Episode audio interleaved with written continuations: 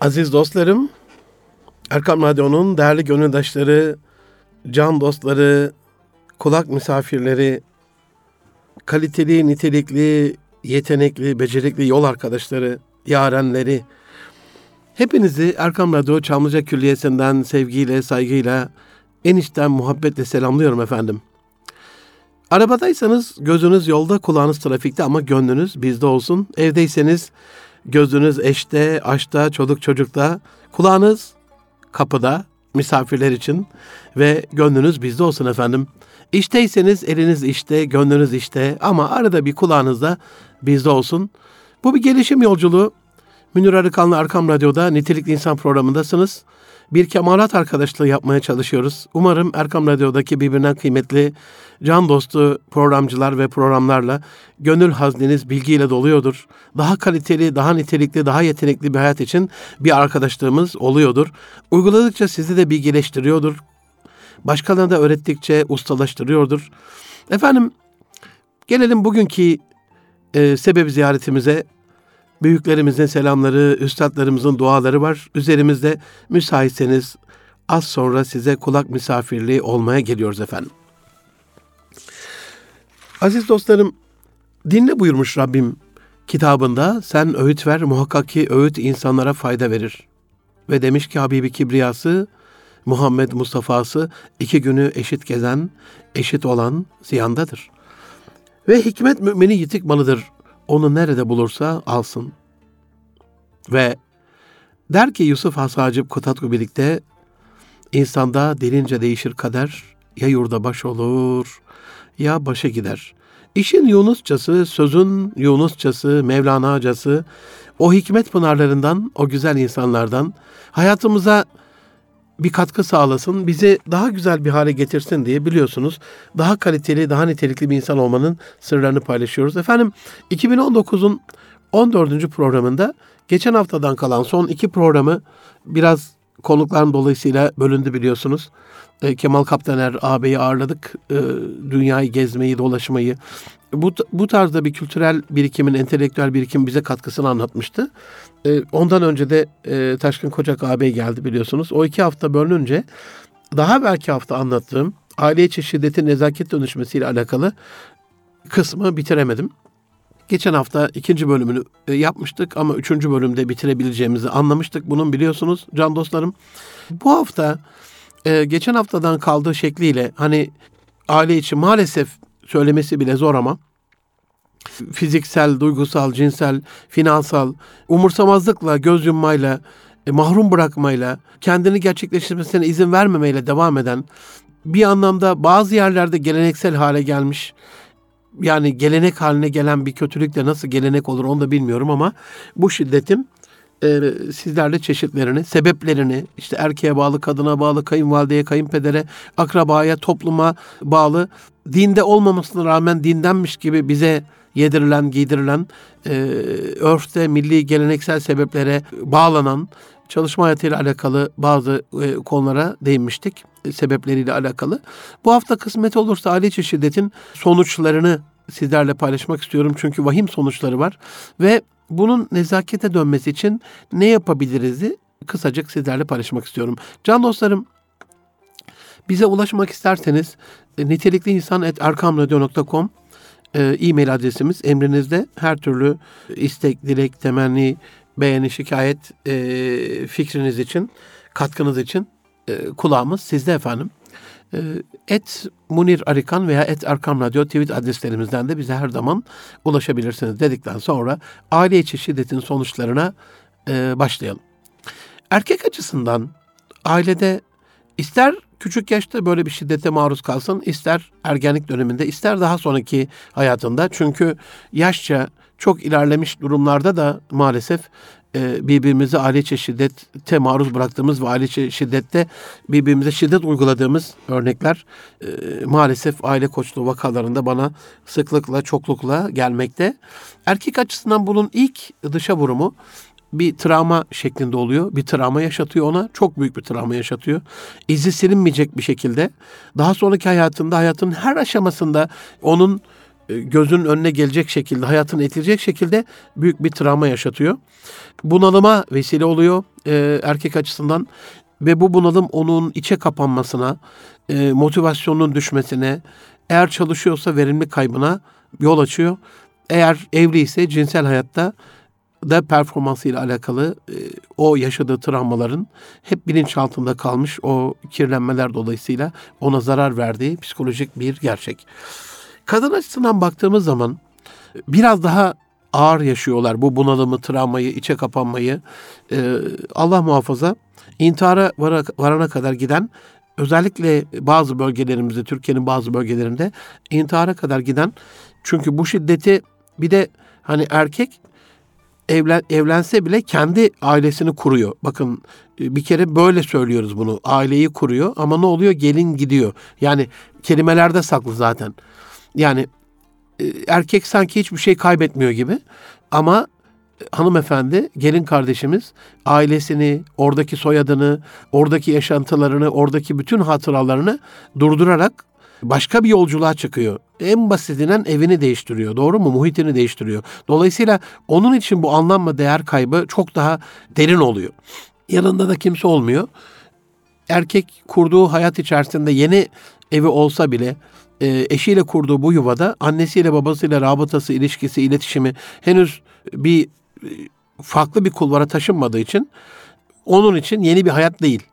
Aile kursa bile ama hanımefendi, gelin kardeşlerim için o kurdukları yeni yuvada her şeyi geçmişte bırakmış ve e, yeni bir e, sanki ülkeye yelken açmış gibi onlar açısından biraz daha derin yaşanıyor.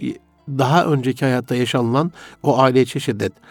Eğer bu bir de yeni evliliğinde erkek tarafından işte e, o geçen hafta anlattığım akrabalar tarafından kendisine bir şekilde uygulanan bir şiddete de dönünce yani bu hala devam edince mesela hanımefendiler çocukluklarında, ergenliklerinde, küçüklüklerinde bir aile şiddete maruz kalmışlardır. Allah yardımcıları olsun. Yani çok çok e, ağır vakalar görüyoruz, duyuyoruz can dostlarım.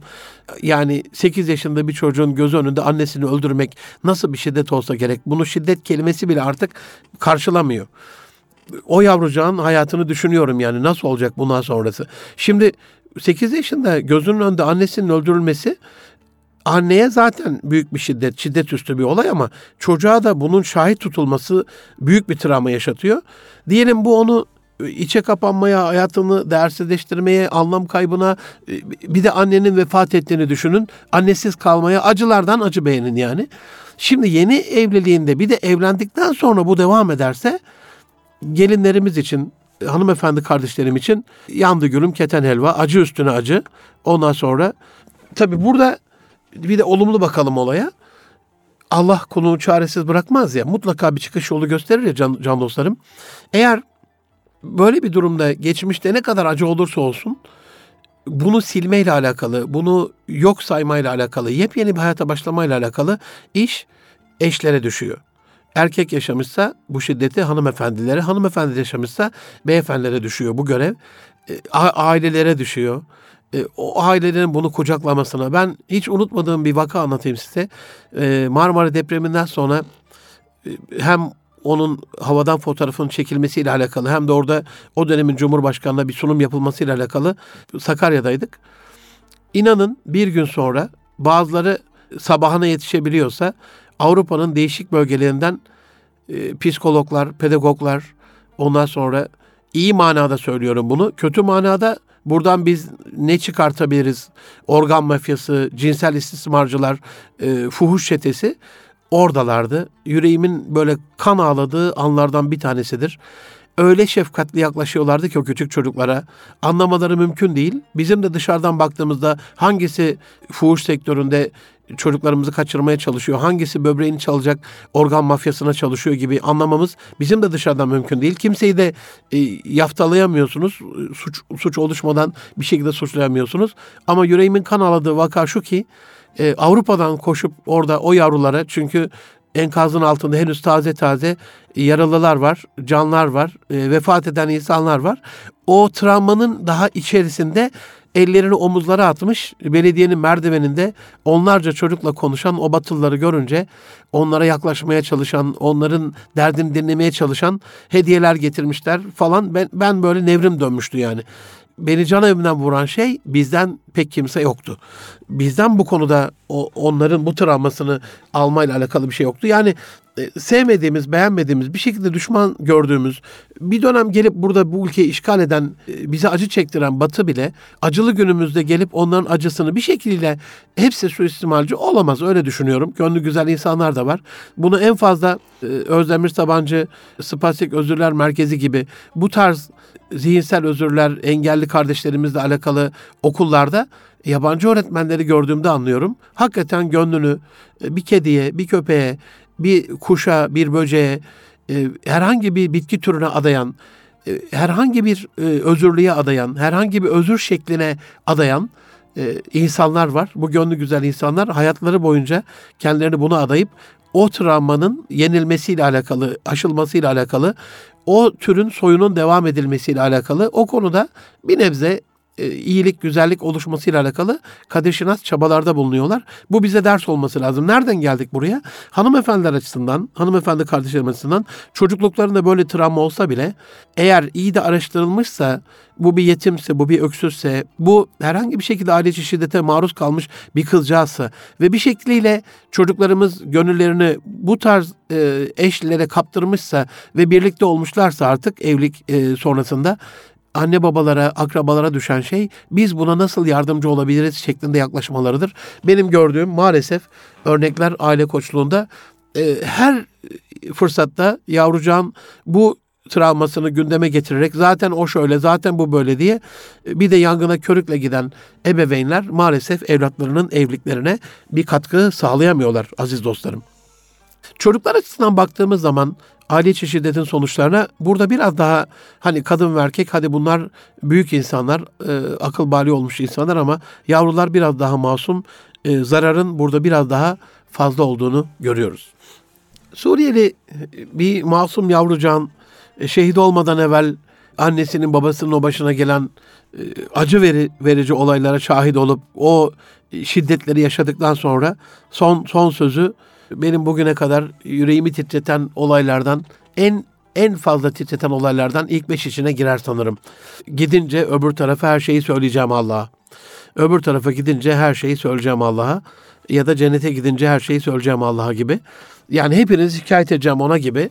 Allah'tan başka destekçisi olmayan, her şekliyle zarara ziyana uğratılmış o masum yavrular bir numarada özgüven zedelenmesine maruz kalıyorlar bir şiddete uğradıklarında. İlerideki hayatlarında evlilikten soğuyorlar. Çünkü gördüğü baba dayakçı baba, gördüğü anne dayakçı anne, evliliklerinde mutlu olmamış bir ebeveyn, akrabalar içerisinde anneye babaya zulmeden akrabalar, birbirine ambargo yapılmış, gelmeler gitmeler bitmiş, işte gıybetin dedikodunun dibine vurulmuş. Bu durumda o küçücük yavrucak zihninde ben diyor asla ve asla yani bunu hem yönetici koçluğu hem aile koçluğu hem e, seminer için gittiğim Anadolu coğrafyasında hem bu yaptığım seanslarda hem seminerlerde bana ulaşan vakalarda sıklıkla görüyorum. Bu biraz da artmaya başladı. Hocam ben zaten evlenmem diyor. E, çocuk çünkü yaşamış o şiddeti belli yani.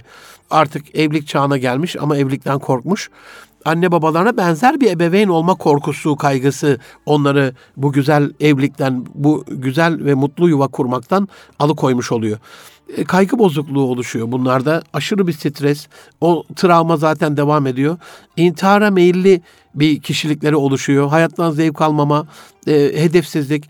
En fazla üç fiziksel manada sağlıklarıyla alakalı görünen vaka alerjilerinin artması, e, astıma düçar kalmaları ve bağışıklık sisteminin zarar görmesi, sık sık sık sık hasta olmaları çocuklar açısından en en fazla yaşanılan e, bu aile şiddetin sonuçlarından bir tanesi. Akrabalar açısından baktığımız zaman en fazla zararı ilişki yıpranması oluşturuyor. Yani ne demek ilişki yıpranması? Geçen sene el bebek gül bebek gidiliyordu, görüşülüyordu, konuşuluyordu, dertleşilebiliyordu, sırlar paylaşılabiliyordu. Ama ilişki yıprandıktan sonra hiçbir akraba bir daha akrabasına ne sırrını paylaşacak ne de gönlünü, kalbini gösterecek bir tarzda derin iletişime giremiyor. Hani e, Fuzuli'nin dediği şekliyle ne yanar kimse bana ateş edilden özge ne çalar kimse kapın bağdı sabahdan gayrı oluyor insanlar. Ne öyle ah vah çok üzüldüm öyle mi ah canım benim ya geçmiş olsun falan öyle mi ah çok üzüldüm falan ama dilde. E, ateş dilde sadece dilden gönle inmiyor yani üzülmüyor insanlar birbirine. E, aile yani bu bir de akrabalık değil mi? Akrabayı talukat e, böyle yakın insanlar. Oradan geliyor akraba köken itibariyle birbirine yakın olan insanlar. Ve bunların ilişkileri yıprandığında bir daha birbirine antepazıyla herhangi bir hanek söyleyemez hale geliyorlar. Birbirinin derdini dinleyemez. Dinledikleri derde de çözüm olamaz hale geliyorlar. E, bir de çok büyük bir şey mesela pul koleksiyonu yaptığınızı düşünün aziz dostlarım. Pul koleksiyonu yaptınız, biriktirdiniz 10 yıl ve çok kaliteli pullar buldunuz. Milyon dolarlık şeyleriniz var böyle bir e, pul koleksiyonunuz. Alıp bunu yakar mısınız? Bir tane pulu bile zayi eder misiniz? Bir insan biriktirme sanatı, bir insan koleksiyonculuğu bu kadar dostu biriktirmişsiniz e, bu kadar akrabayı biriktirmişsiniz, bu kadar güzel anıları biriktirmişsiniz, ilişki yıpranmasıyla kişisel kazanımlar sıfırlanıyor. Yok saydığımızda, küstüğümüzde, eskiye set çektiğimizde hani e, aile koçluğunda e, görüyorum bazen işte eski mektupları bile isteyen, eski yazdığı şiirleri bile isteyen, işte mesajları silen, basında da sıklıkla görüyorsunuz. İşte bilmem ne sosyal medyasındaki bütün resimleri sıfırladı, bilmem ne sosyal medyasında bütün anıları, paylaşımları kaldırdı gibi e, saçma sapan hareketler görüyorsunuz ama işte kişisel kazanımlar böyle e, sıfırlanıyor. Toplum açısından baktığımız zaman çok daha travmatik. Yani düşünün böyle bir e, çocukluğunuzdaki gibi daha masum, daha nostaljik, daha kibar, daha ılımlı, daha olumlu, daha şefkatli, daha sevgi dolu bir aile yapısı içerisinde herkesin böyle biraz daha bir tek filmlerde kaldı herhalde öyle düşünüyorum. Dünya biraz daha acımasız hale doğru gidiyor. Biraz daha birbirine zulmeden, biraz daha böyle aile yapısını bozan, şiddeti artıran, geçen bir bilimsel e, araştırma hangi üniversite olduğunu bilmiyorum ama bizim e, üniversitelerimizden bir tanesi hazırlamış. İnşallah e, aile programında cuma günü değinirim tekrar bakıp ona ama şöylece bir göz gezdirdim. E, şoka uğradım. Yeni nesil mecralar, yeni nesil araçlar çocuklarımızla alakalı çağın çocuklarına, çağın ihtiyaçlarına göre onların ihtiyaçlarına göre, çağın gereklerine göre yaklaşmayla alakalı bir sunum hazırlıyordum. Orada yararlanmıştım. 17 e, kanaldan 11'i ee, yabancıymış aziz dostlarım çocuklarımızla alakalı. Hani çocuklarınızı kime teslim ettiğinizi bir bakın. Aile içi şiddetin kaynağı nereden geliyor ona da bir bakmış olursunuz diye söylüyorum bunu. 17 kanaldan 11'i yabancı ve yabancı kanalları iz, e, incelemiş e, bu güzel insanlar. Bizim üniversitemizden araştırma görevlileri e, yaptıkları tezde. Ve %74'ünde 84'ünde de olabilir ama 74 en azını söylüyorum ben size. Cuma günkü programda bunu tekrar yenilerim. %74'ünde e, şiddet unsuruna rastlanmış. Bir şekliyle çocuk o şiddete maruz kalıyor. E zaten dizilerimizin hali ortada. Dizilerimiz derken bizim dizilerimiz yok zaten. Bizim olan dizilerde bile şiddet e, bir şekliyle almış başını gitmiş. E, niye? Çünkü gidiyor. Gideri var. E çünkü toplum bunu istiyor. Çünkü show devam etmeli. Ondan sonra reyting yükselmeli.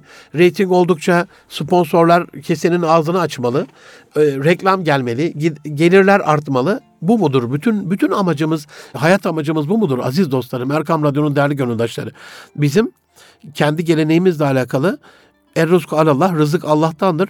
Hiç böyle bir reyting kaygısı, rızık kaygısı taşımadan gönüllerinize ulaşmakla alakalı e, bir program yapılsa herhalde bu kulağa değil gönle girer. Öyle düşünüyorum ben. Bu anlamda hani toplum açısından travmatik bir toplum olmamızın kendimize yönelik sebeplerine de bakmamız lazım. Yani hem yemeklerin en güzelini alacaksınız, yağlıların en yağlısını e, ile sofra kuracaksınız. Ekmeklerin en yumuşağıyla ondan sonra karbonhidratın dibine vuracaksınız. Ondan sonra e, ağır ağır yemekler yiyeceksiniz. Ondan sonra çocuklarım benim niye obez oluyor diye. Hayır böyle bir dünya yok. Ya biraz daha fiziksel aktiviteyi artıran, biraz daha sebzeye dönen, biraz daha üstadlardan bu konuda fikir alan bir tarzda olacağız ya da oturup sızlanmanın, ağlamanın bir anlamı yok.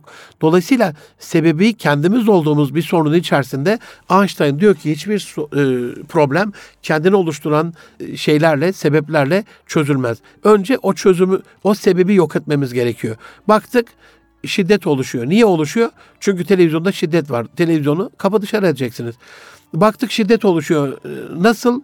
İşte diziler, filmler, e, çocukların böyle çok böyle onunla alakalı e, gönlünü çalan albenisi yüksek bir şekilde devam ediyor. E izletmeyeceksiniz. E, baktınız toplumsal travma oluşmuş, şiddet almış başını gitmiş. E, buna deva olmak adına siz tam tersini yapacaksınız. E, yani şöyle söyleyeyim, cehalet arttıysa kitaba yöneleceksiniz. E, şefkat azaldıysa sevgiye yöneleceksiniz. Bunun başka bir yolu yok ki. Dinsizlik almış başını gitmişse dine yöneleceksiniz. Bu anlamda e, çözümü bizim olduğumuz sorunları çözmede, teşhiste de, tedavide de geç kalırsak bu aile şiddetin sonuçlarında maruz kalacağız. Bundan da kaçınamayacağız diye düşünüyorum. Aziz dostlarım, Erkam Radyo'da Münir Arıkan'la Nitek İnsan programı devam ediyor efendim. Programın ikinci yarısında aile içi şiddetin nezakete dönmesiyle alakalı neler yapılabilir? İnşallah bu hafta bu bölümü tamamlamış olacağız. Özellikle bu tür şiddetin altyapısı, bu tür şiddete sebebiyet vermesi açısından tabii ki tek sebebi bu değil ama biz bütün şartları olumluya döndürmekle alakalı. Birinci maddede hani bir normal tıp var, modern tıp, bir de tamamlayıcı tıp var, bir de alternatif tıp var koruyucu anlamında.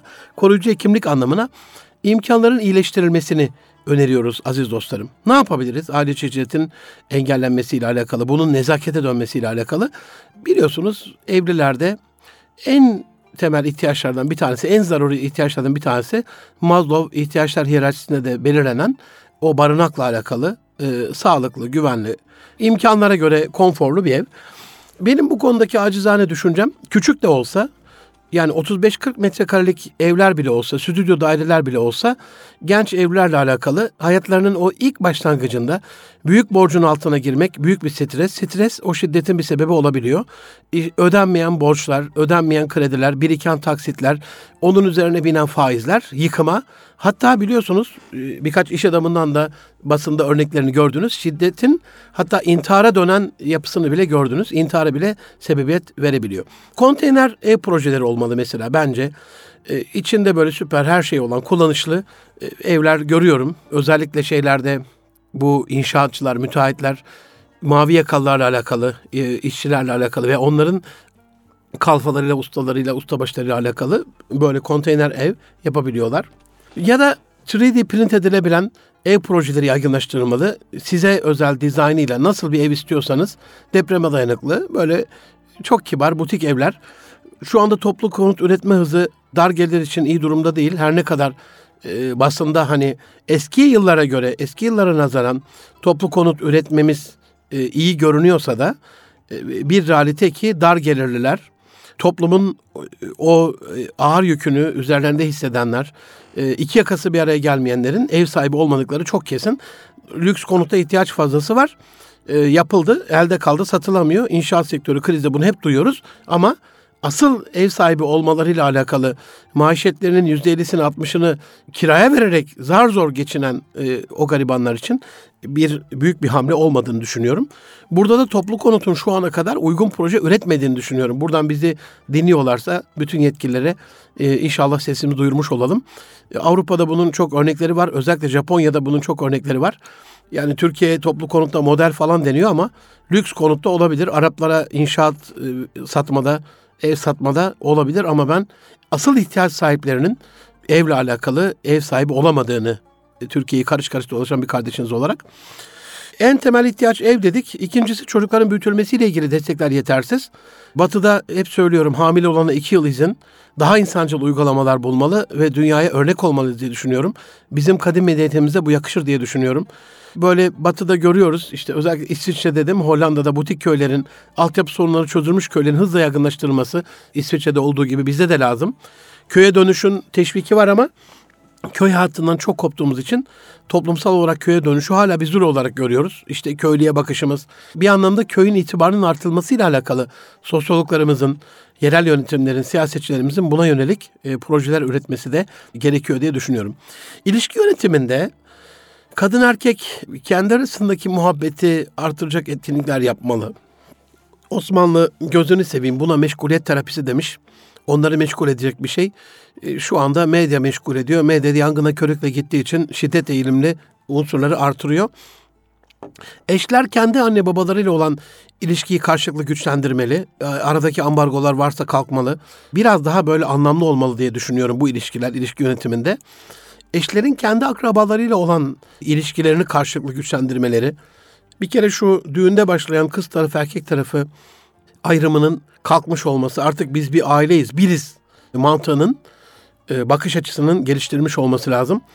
Eşlerin kendi arkadaş çevrelerindeki kadın erkek ilişkisinde eş hatırını koruyacak onur davranışlar sergilemedi diye düşünüyorum. Maalesef e, erkeklerin bakış açısı evladım kılıbık mı oldun sen, oğlum kılıbık mı oldun sen, boş ver yengeye mi soracaksın gibi. Hanımlar açısından özgür hayat senin senin özgürlüğün kim karışır gibi. Yani eşlerin arkadaşlarının da yangına körükle gittiğini düşünüyorum bu konuyla alakalı. İlişki yönetiminde e, bunları e, özellikle size istirham ediyorum can dostlarım hatırlatıyorum. Bir de eğitim kısmı var işin. Evlilik öncesi aile olmakla alakalı ciddi bir eğitim projesi. Yani aile içi iletişim evet 20-30 yıla nazaran Türkiye'de biraz daha gündemde kitaplarıyla, seminerleriyle, projeleriyle özellikle belediyelerin, aile bakanlığımızın bu konudaki hatırşınas, kadışınas çalışmaları yatsıyamayız.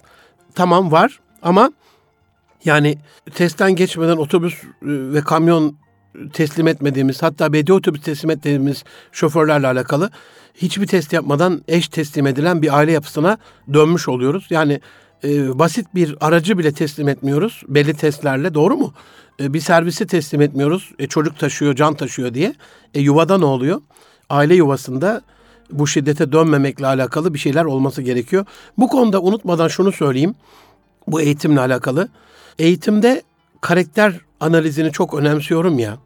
Aynı böyle ailedeki eş adaylarının, eş aday adaylarının karakterini, kişiliğini, kimliğini tespitle alakalı bazı psikolojik testler de olmalı diye düşünüyorum aziz dostlarım. Ve ne olabilir diye düşünüyorum mesela. Askerlik bununla alakalı bir eğitim mekanı olarak kullanılabilir. Epey bir boş vakti var.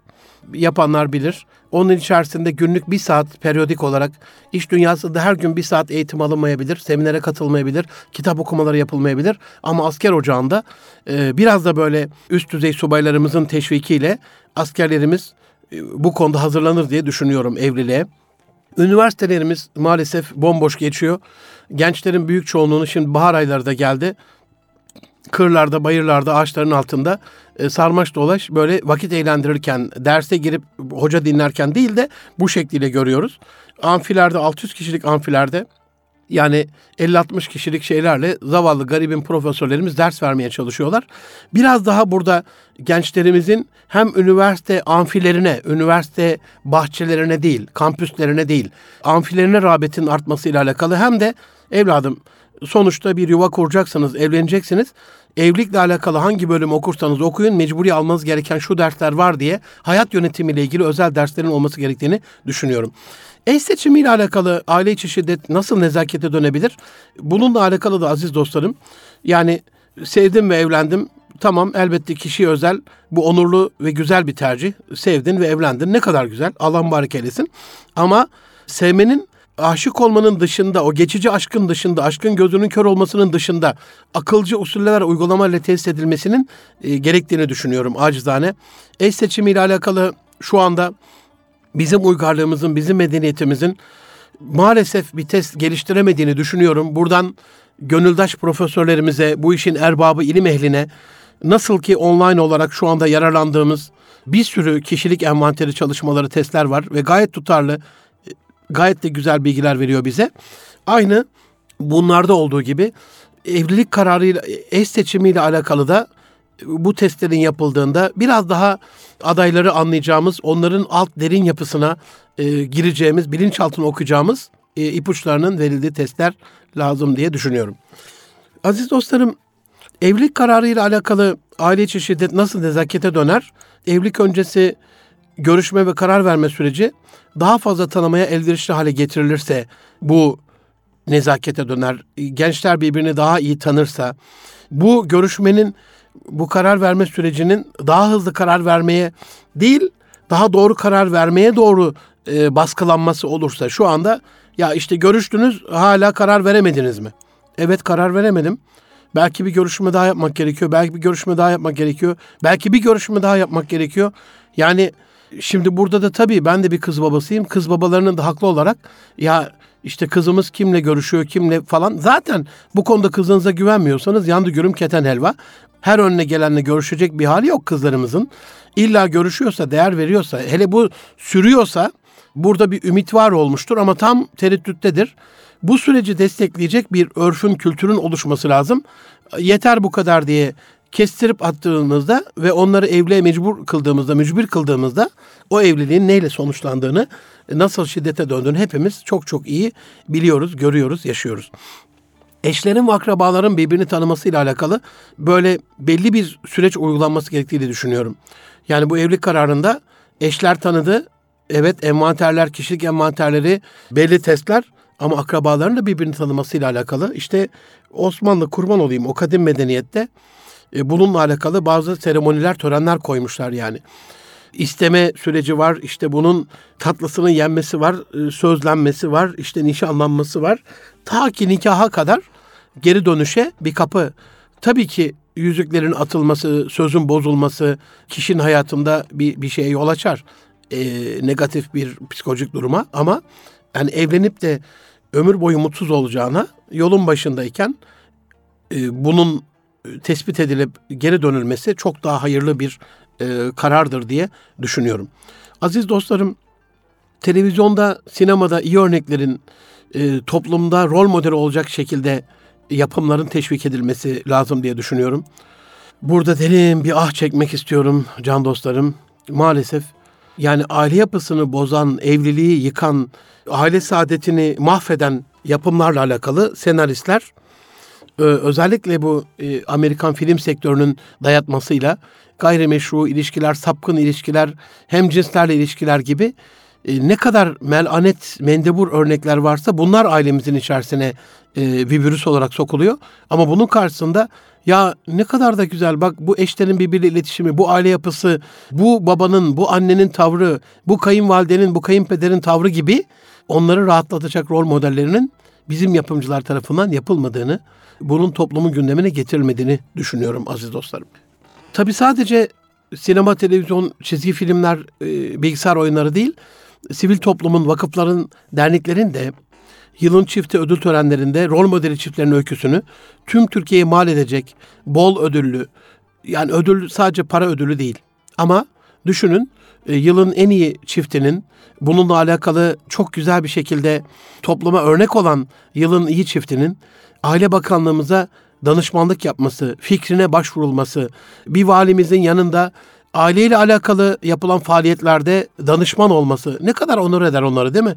Yapılan bir toplantıda beyin fırtınasında onların da davet edilmesi ne kadar onur eder değil mi?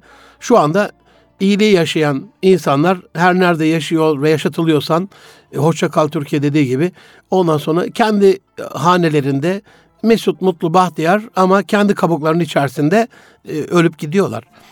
Ama melanet, kötülük, sapkınlık bütün çirkefliğiyle bütün topluma yayılıyor ve o rol modeli haline geliyor. Hani diyor ya bir yerde kötülerin azmasından e, daha kötüsü iyilerin susmasıdır. Biz sivil toplum örgütleri olarak kötülükleri e, azmış bir ülkede iyilikleri de susturuyoruz. Onları teşvik etmeyerek, yüreklendirmeyerek, cesaretlendirmeyerek. O açıdan vakıflara, derneklere buradan seslenmiş olalım. Aileyle alakalı nerede güzel bir örnek gördük, nerede güzel bir evlilik gördük. E, yazarlara, yazarlarımıza, değerli e, meslektaşlarıma seslenmek istiyorum. Bununla alakalı kitapların yazılması, bununla alakalı başarı öykülerinin oluşturulması ve bu öykülerin seminerlerle, aile içim seminerlerinde bütün Türkiye yaygınlaştırmasıyla alakalı bir şeyler yapılması gerektiğini düşünüyorum. Sabahleyin Sami kardeşimle de iyi haberlerden ve haber bülteninde dinliyorsunuz Erkan Radyo'da. Onunla da bir dertleştik biraz yayından evvel. Yani masallarda, hikayelerde, çocuk kitaplarında, öykülerde iyi örneklerin olmadığını düşünüyorum. ne kadar çocuğun zihnini dumura uğratacak örnekler varsa işte şu anda çocuk klasiklerinde bak çocuk klasikleri bizim bile ağzımız alışmış. Ne demek çocuk klasiği yani? Çocuk klasiği Batı'nın bir şekliyle perisiyle, büyücüsüyle, örümcek adamıyla, bilmem farklı farklı süpermeniyle, bilmem nesiyle bizim çocukların zihinsel şeyini dumura uğrattığı sahte kahramanlardır yani. Sahte kahraman bile denmez yani. Sahte rollerdir. Ama bununla alakalı bizim camiamızda ben şu anda bir aydan beri e, bütün belediyelerimiz şimdi yeni yeni mazbatalar alıyorlar. Onları da buradan seslenmiş olalım. Cumartesi, pazar günleri yaptıkları tiyatrolarda birkaç tanesini inceleme şansım oldu. Durum durum çok vahim can dostlarım. Her nerede bizi dinliyorsanız şu anda bununla alakalı artık siz de mesul oldunuz. Bulunduğunuz belediye sınırları içerisinde hafta sonları nasıl olsa bizim belediyemiz kardeşim diye nasıl olsa bununla alakalı bu, bu belediye bize hizmet veriyordur diye düşündüğünüz bir tarzda e, çocuğu oraya teslim ediyorsanız ve o çocuğa nasıl bir tiyatroda, nasıl bir bilgi verildiğinden emin değilseniz bence gidin çocuğunuzla beraber birkaç tiyatro izleyin. Durum çok vahim. Biz bilinçli olarak çocuklarımıza verilmesi gereken 10 temel değer, 20 temel değer, 100 temel değer bunu şu öyküyle verelim.